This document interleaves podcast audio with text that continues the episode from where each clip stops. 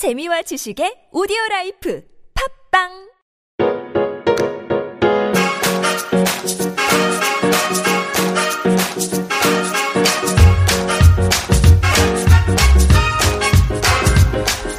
최종 의견에서 진행된 법률 상담만을 정리해 선보이는 최종 의견 법률 상담입니다.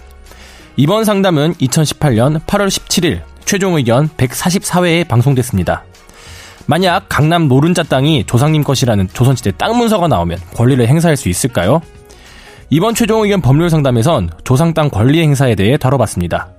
최종 의견의 사연을 보내주세요. 법률 상담해드립니다. final 골뱅이 sbs.co.kr 청취자 사연. 줄이지 마요. 네, 아재 미안합니다. 같아요. 청사 다음에 합판 해야 되네, 합판. 안녕하세요. 그다음 집탐. 안녕하세요. 제 생각엔 골룸에서 가장 갓갓한 최종 의견 여러분 질문 메일 팔러 왔습니다. 만약에 말이죠 완벽하게 검증 가능하다는 전제를 깔고 강남의 노른자 땅이 조상님 땅이라는 조선시대 땅 문서가 나오면 권리를 행사할 수 있을까요? 이거 지난주에 혹시 사람 묶어놓고 패는 그분 아니에요? 격동의 구한말과 난세의 근대화를 거치는 동안 권리를 행사할 수도 세금을 낼 수도 없었지만 현대에 와서 보니 저게 다 우리 조상님 땅이었네 상속받을 수 있지 않을까? 같은 상황이 일어나면 어떻게 될까요?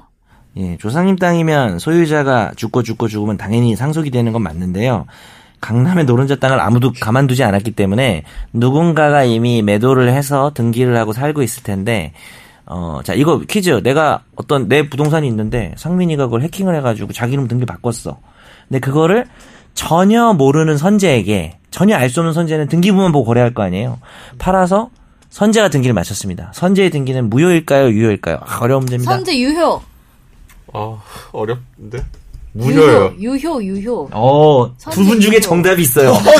정답이 어, 소름, 야. 설레네. 아 세상에 원래 이런 문제 내면 선재가 거의 다 맞추거든요. 오늘은 선재가 틀렸네요. 아, 진짜요? 하키 승!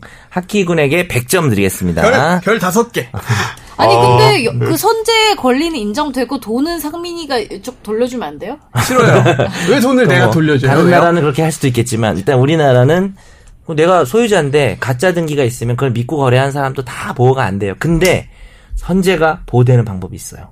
저? 상태로 10년이 지나면 선재게 됩니다. 10년이요 선이 무과실로 샀고 아, 하면 네. 그래서 아마 이거는 조선시대면 이미 땅 구획도 바뀌었을 거고요. 어, 그래서 밝혀져도 음. 절대 못 찾아와요.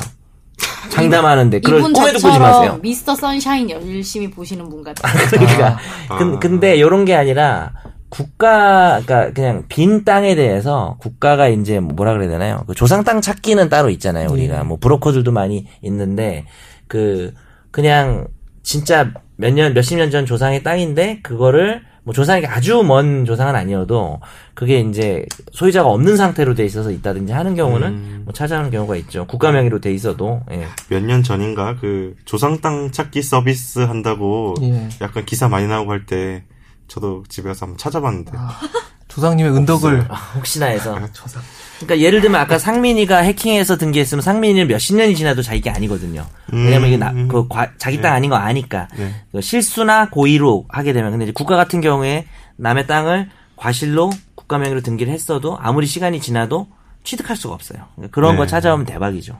그 상당히 좀 있다고 그때 기사 예, 기사에 따른 그때 기사 나왔을 있고요. 때 그, 그게 어, 떤 식으로 진행되냐면은 변호사들이 그걸 안 하니까 되게 한자 잘 읽고 네. 아. 되게 옛날 문서 잘 보는 분들이 있어요. 그분들이 찾아다녀요 전국을. 일단 돋보기 끼고 이렇게 그치. 돋보기 들고 다니시는 분들이 그래서 딱 찾은 다음에 변호사가 아니면 자기 못하니까 변호사한테 알려주고 그 후손을 찾아가요. 음. 그래서 그 땅이 예를 들어서 지금 보상이 뭐 한 10억 나온다, 5억 나온다 그러면은 이거 착수금 하나도 내지 말고 우리한테 맡기면 찾아주고 절반은 우리 거. 아 많이 가져가요 많이 가져. 왜냐 근데 근데 다 해. 왜냐 후손들은 그런 땅인지 모르는데 갑자기 갖다 로또 아니에요. 공짜로 생기는 거니까. 네, 공짜로 생기는 거 다 해요. 근데 사실 이제 브로커를 통해서 하면 원래는 안 돼요. 음. 안 돼. 불법이라서 뭐 그런 좀 취약점은 있습니다. 이게 아픈 역사와 이제 사실 관련이 있어요. 왜냐하면 이제 일제 사정, 시대에 토지 사정. 예, 토지 사정, 그러니까 특히 동양 척식 주식회사라고 들어보셨을 거예요. 네 네 그죠. 예, 거기서 땅 엄청 후려갔다가 이제 또 일본 사람들 저 다시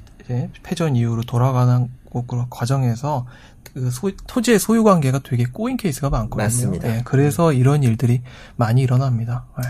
이분이 되게 황당한 질문 해주셨는데 되게 도움되는 얘기가 많이 나오는 역사 얘기도 나오고. 근데 이게 되게 이것도 뻘소리긴 한데 그 조상 땅 찾기 하다가 네. 웃긴 게 자기 그 조상이 친일파인 걸 발견하는 경우가 있어요. 이름이 네 글자야 그럼 분명히. 어떻게 돼? 갑자기 반성해야 되나요? 본인이 친일파도 아니지만. 이상민인데 전중상민, 다나카 산- 센세 뭐 이렇게 돼 있는 거예요. 찾아보셨어요 혹시? 아니 우리 집은 그 땅. 요로시고. 어제 그러니까 청취자분들도 한번 찾아본 게 뭐 쉽긴 쉽더라고요 그때 서비스 자체가 네. 한번 찾아보시죠. 어, 다음 사연 넘어가.